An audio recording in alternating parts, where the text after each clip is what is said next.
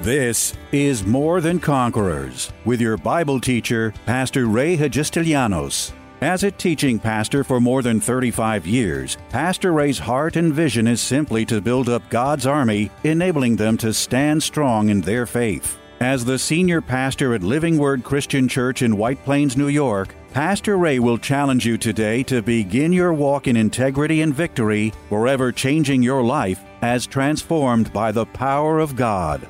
More Than Conquerors is supported by the generous gifts of listeners like you. You can find us online by going to livingwordchurch.org.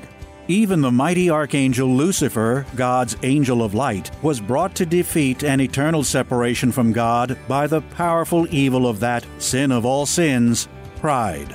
Pastor Ray feels so strongly of the importance of Christians to deal with pride that he's decided to rebroadcast a powerful nine day message he previously taught in the early spring of this year entitled Integrity, True Humility, and Pride. Once again, Pastor will emphasize the truth that while pride always seeks to satisfy self, True humility always demands a spirit of true love, pleasing to man as well as God, and integrity flowing from a deep conviction concerning uprightness, godly character, and moral courage. Knowing from Scripture's book of Proverbs that he who walks in integrity and with moral character walks securely. No serious Christian can argue with God's irrefutable truth that the spirit of true humility is impossible without there first being a spirit of true love. Today, I want to go to Philippians chapter 2, and I'm going to I'm going to just kind of go with the flow of the Spirit here and just kind of preach off out of the depth of my heart. But um, second, uh, Philippians chapter 2 is a whole passage about humility. And um, I want to talk about humility tonight. And um, the title, if, if I were going to give this a title, I'd call it this The Power of the Principle of Humility. There's power in the principle of humility. And so few that I've come across really have understood the fullness of the power that there is behind the principle of humility.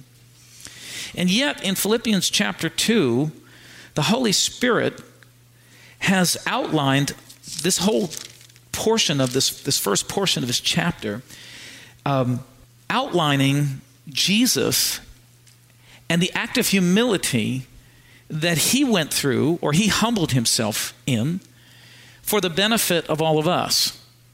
And really, as you study these first few verses, these several verses of the second chapter of Philippians, you begin to find out that this is not just there for information, but this is there for instruction. There's a difference between information and instruction. Not all information is going to instruct you in something, it's just going to give you some information. But some information is there for the purposes of instruction. In other words, pay attention to this because you're to learn something from, t- from this and begin to put this into operation in your own life. And I believe that in these verses, as I've studied these verses, we find the most awesome principle and the power that's behind that principle of this thing called humility. And uh, this is laid out so that you and I can follow in the same act of humility as Jesus Christ. And by doing so, we can stand in this position uh, of receiving the same kind of blessing that took place in Jesus' life. Now, I know that sounds a little strange. No one's ever heard that, but you have to remember something that this, these verses teach us something. That Jesus, even though he was in the splendors and the glories of heaven, left the splendors and the glories of heaven and came to earth, divested himself of all of his glory, not of his deity or his divinity, but all of his glory. He, he stripped himself and came into this earth and lived as a man on this earth. He had to live and go through the same kinds of things that you and I live through and go through every day of our lives. And as a result of that human activity, because we also understand that Jesus was not only uh, you know all God, but he was also while he was in this earth all man. So he was the God man. Is everybody with me? I know somebody say, well, that's really difficult to understand. Just take it by faith. He was all God, but while he was in this earth, he was all man. He had left the splendors and the glories of heaven, came here, and became all man at the same time as he was all God. But he didn't operate in his divinity while he was on this earth. He operated in his humanity because he became a prototype for you and for me and for all men to follow after. This act of humility that Jesus performed was an act of his humanity, not of his deity. Am I blowing anybody away? This was an act of his humanity, not his deity. So, therefore, if it was an act of his, of his humanity, then therefore it would be possible for every other human to follow likewise in the, in the same way. So I believe that these verses really call us to examine them and to begin to see the power that there is in this principle of humility and begin to experience this in the same way that Jesus experienced it and come out on the other side just as blessed as Jesus was in his humanity, the human side. Is everybody with me? Did I go over anybody's head yet? If I did, don't worry about it. The Holy Ghost will make it rhema to your heart. Hallelujah. So let's just get into this and let's um, start at chapter 2, verse 1. Therefore, if there is any consolation in Christ, if any comfort of love, if any fellowship of the Spirit, if any affection and mercy, fulfill my joy by being like minded, having the same love, being of one accord and of one mind. Now, listen to this verse 3. Let nothing be done through selfish ambition or conceit. Let nothing be done through selfish ambition or conceit so, so Paul is writing to the Philippian church and to us and reminding us or exhorting us here that nothing should be done through selfish ambition or conceit. We have to understand something, folks, that we're in this earth not for our own pleasures and our own joys. God wants us to have pleasure, God wants us to have nice things, and God wants us to have joy in this earth, but we're not here for our own purposes. Is everybody with me? I think we got to turn this air conditioning, make it a little cooler. It's hot now. I'm burning up. I'm burning up, so you better, you better fire this up a little bit or blow a fan on me or do something. we are not here for our own purposes. And, and one, of the, one of the most shameful things is for a Christian to give himself over to being nothing but self centered and self focused, and every ambition of his life to be nothing but that which is spent on self. Uh, basically, if we're going to really operate in the, in the principle of humility, we're going to have to deal with self. Oh. See, I told you I was fighting with this thing. You know, help me here. Don't let me sink by myself. We're going to have to deal with self because self wants to sit on the throne. Self wants to be in the driver's seat. Self wants total and absolute attention. Self wants total and absolute gratification. Is anybody with me? But what we have got to come to understand is that we've been called to this great salvation not for ourselves Yes, we get the awesome benefit of, of salvation and all the blessings that go with it, but it's not just for us. It's for the people that are out there that have yet to come to know Jesus. And unfortunately, see, I keep saying this and I'm going to keep saying it because I believe that in this house, God is about to make some people very, very prosperous and very, very famous in our house, in this church. I believe that. I have believed that from the day I started this church, that from this church would come successful, prosperous business people, fame, famous people would be raised up from within the walls of this church. But one of the perils of this kind of blessing in our lives is that we could lose sight of the fact that God gave us what we have because He had others in mind and not just you and me. That's right. Amen. So when prosperity comes to me, when fame comes to me, when doors of opportunity that I know and you know are only and could only be opened by God begin to open and we receive increase in our lives, we should never for a minute forget where it's come from and what we are to do with it. Nothing should be done through selfish ambition or conceit. And unfortunately, I hate to say it, but I've known so many Christians over the years that started with nothing and got, got blessed and ended up all puffed up about it prideful about it and totally without, without any remembrance whatsoever of where all that came from and did not honor God in it. Did not honor. That's a disgrace. And that's a dishonor to the gospel and to the name and the purposes and the plan of Jesus Christ. Amen. And it doesn't only have to be money that we get blessed with. Over my years, I've known people that have cried out for God for something other than money, and God has blessed them with it. And all of a sudden, it becomes the, the central focus of their life, and God begins to slowly slip away and become secondary. And I'm going to say something that God wants and desires that He would be primary, that He would sit on the throne of our heart, that He would be primary, the primary focus of our attention. So let nothing be done through selfish ambition or conceit. So we've got to deal with this spirit in our lives and we all deal with it from time to time. We become self focused, self centered.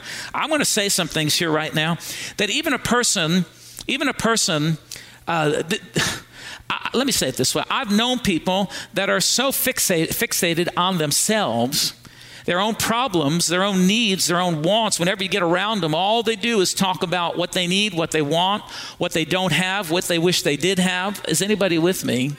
I'm going to tell you what, this is a form of selfish ambition and conceit. This is a form of pride. When I'm so self focused that I cannot think of anybody else, I think my problems are the worst. I think nobody has it any, any worse than I do. Like I, there's couldn't anybody couldn't be any worse than me.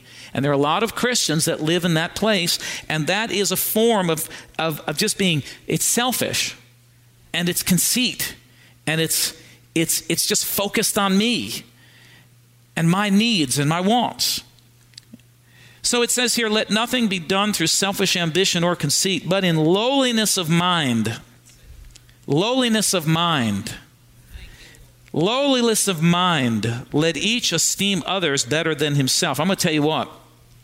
Every prideful thought begins, or every uh, act of pride or pride of the heart begins in the brain, in the mind. That's why the Bible has given us those beautiful verses where it says, you know, take every thought captive and make it obedient to Christ.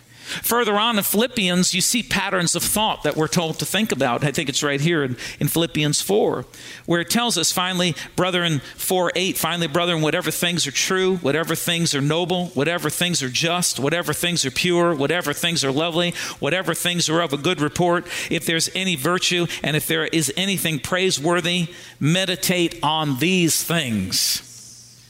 The things which you have learned and received and heard from me and saw in me, these do, and the God of peace will be with you.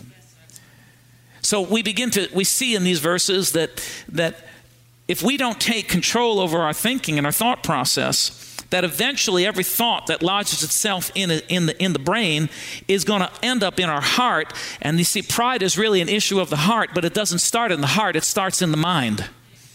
Because you know, you started to maybe be lifted up or lifted yourself up and you, you took those thoughts and you didn't do the right thing with them. You held on to them and you thought about them long enough and they went down from the brain, they got down into the heart, and now you have a heart problem. Now pride has gotten to the heart. So he says, in lowliness of mind, that's why we must keep a low profile and keep I, one one man of God said to me I think it was I think I shared this a couple weeks ago but brother Hicks said to me said said um, have a low opinion of yourself. Think small in your own thinking. Others can think big about you but don't ever start thinking big about yourself.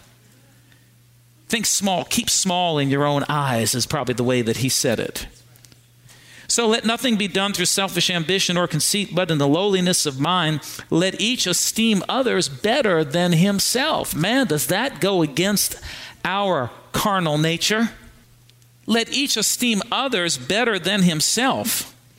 That's a pretty powerful thought. That means, you see, because see, I want to tell you what, true love, the way God means love. See, we don't I don't believe in the Christian church. In the church, we understand the fullness of what love is. Because love, the way Jesus demonstrated love and the way he wants us to walk after love, is demonstrated in this. And you've heard me say this, but I'm going to say it again because there are a lot of new people that have never heard this before.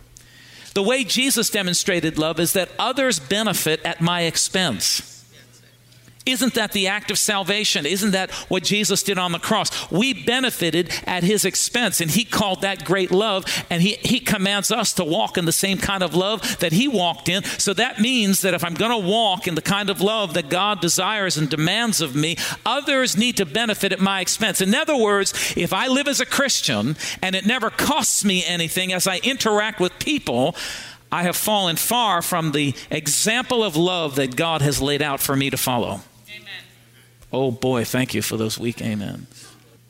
True love means that it's going to cost me time. It's going to cost me energy. It's going to cost me patience. It's going to cost me forgiveness. It's going to cost me understanding. It's going to cost me money sometimes. Others are going to benefit by those things in my life, and that's what that's what this verse is really addressing. In lowliness of mind, let us each esteem others better than ourselves.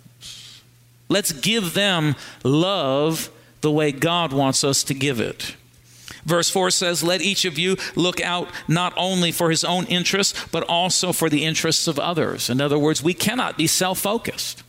And, and I, I, I, think that one of the problems that we have in the body of Christ today, and I believe, I don't know what it is, but I believe the Lord is trying to get at this in our lives, is that we've got to see that it is time for us to begin to rise up and see how much power we have, how much ability we have to really affect others' lives. But as long as we stay all puffed up in our own little life, all puffed up in our own, you know, situations, our own little families, our own little needs, our own little wants, we're not going to be useful to meet and to help to meet others' interests. Every one of us ought to be looking to how we can help somebody else. Every one of us ought to be looking for how can we affect another life because this is what the word commands us. It let each of you look not only to his own interests, but also for the interests of others. And so many Christians that I've come, uh, come across, you know, cross paths with are just so focused on themselves. This is selfish. This is conceited. This, this is pride, which is the opposite of humility. Ooh. Ah. Pastor Ray, don't step on my toes so hard. Now, listen, he says in verse 5, he says, Let this mind be in you, which was also in Christ Jesus. Let this mind be in you, which was also in Christ Jesus. So here again, we see that the entrance, the way to the heart, is through the mind. We've got to keep the right stuff in the mind in order for the heart to stay right. And if we keep a low profile, if we keep a low assessment of ourselves, if we stay humble in our own thinking, then this is what's going to get into our heart and this is what's going to drive and control our lives. Let this mind be in you, which was also in Christ Jesus. And then he begins to show us what that mind of Christ was. What was Christ's thinking? What was he like? What, what, what, what, is this, what is this model that Jesus lays out for you and for me? And he says in verse 6, he says, Who being in the form of God did not consider it robbery to be equal with God. Now, that can be pretty confusing. So I, I took out the NIV version, and this is how it's said, and you can understand this better. Who, being in very nature God, did not consider equality with God something to be grasped. In other words, he was equal with God. He was in the glories and the splendors of heaven, but God had a higher purpose and a plan. And in order for that plan to come about, Jesus had to put that down, humble himself, come into this earth, and do something else for a while so that we could all be blessed. You know, this says something to me. Sometimes we've got to come down a couple notches, let go of something in order to gain something greater. Yes. See, this is the principle of humility. The principle of humility is I let go of my pride. I let go of these things that I want. I let go sometimes, you know, like I might have a right to hold an unforgive not not I don't have a right, but you understand what I mean. I might be it might be right that I am offended because someone truly did something to hurt me. And I may have a right to hold on to that offense. But if I'm going to live after the principle of Jesus, I'm going to have to lower myself. I'm going to have to come down from that high place that I set myself, low, c- come down to this low place to achieve a greater good. Ooh. So the principle that we, let me read it again. He said, Who being in very nature God did not consider equality with God something to be held on to. So, so he didn't hold on to his position, he let it go. And as a result, he gained something greater that didn't even really benefit him personally, it benefited you and me. Ooh, my gosh. Am I speaking over everybody's head here tonight or what? This is the pattern that Jesus has laid down for you and for me. Who, being in the very form of God, did not consider equality with God something to be grasped. Why? Because in humility and lowliness of mind, he knew that there were people that were hurting you and me, and we needed a Savior. So he was willing to divest himself of all of his glory. He didn't hold on to the equality with God, and what that means is in his in his glory, he never left his his deity. It was his glory that he left to come. How many of you would agree with me that heaven compared to earth? I mean, earth is like nothing, and this is like a slum compared to heaven. Would you agree with me? He left that position to come to this low place in order to bless you and me. He didn't even get anything personally out of it. So he didn't think that holding on to what he had was of any benefit. So, in this lowliness of mind, Jesus came into this earth left all of that glory, held on to his deity, took on the form of man. Could you imagine how frustrating that must have been for Jesus? To have been in heaven with all the splendors and the glory in heaven, but to have left it all behind to take on the form of a human and to be contained in this human body. Think about it. And to be subjected to all the human things that we're subjected to, God in the flesh. But yet, for him, he said, This is the mind, the Bible teaches us, this is the mind that was in Jesus, that he was willing to leave all that, to come down to this place, to leave that, to achieve and to accomplish a greater good for you and for me. Amen. This is true humility. When we're willing to let go of something for a greater good, right. to bless somebody else I forgive, I release somebody. It may not be easy for me. But true humility says, in this humble mind, I have to get myself together and say, I have to do this because this is the right thing to do. I humble myself, I lower myself, I come down a few notches so that I can accomplish a greater good. I can accomplish something greater in, for somebody else. Oh my gosh. So he did not consider equality with God something to be held on to. That's why every blessing we have, we can never hold on to it. Every blessing we receive from God, we've got to understand that God empowered us with that blessing, and sometimes we're going to have to we're going to have to just turn it over. Tune in again Monday afternoon at 2 for More Than Conquerors. If today's message was a blessing to you, ask for your free CD of the broadcast for a gift of any amount to help support this radio ministry. Just mail your request with your check to More Than Conquerors or MTC, P.O. Box 8187, White Plains, New York 10602. Be sure to include the date of the message you're requesting. If ordering a complete Bible study series, a minimum love offering of $20 is appreciated. Identify the series and include the word in your order. If you missed any of the hundreds of inspiring, life changing Bible study messages of encouragement taught by Pastor Ray on this More Than Conquerors radio station, such as those on salvation, healing, miracles, faith, forgiveness, and many more, podcast downloads of all these programs are yours free of charge by simply going to PastorRayNY.com or WMCA.com and clicking on podcasts. That's podcasts at either PastorRayNY.com or WMCA.com. Thank you for listening to and supporting this ministry of God centered lessons of integrity and victory from the Word of God, and being ever mindful that, as life's challenges come, God's Word is truth and will always impact our lives in a positive way in making us more than conquerors.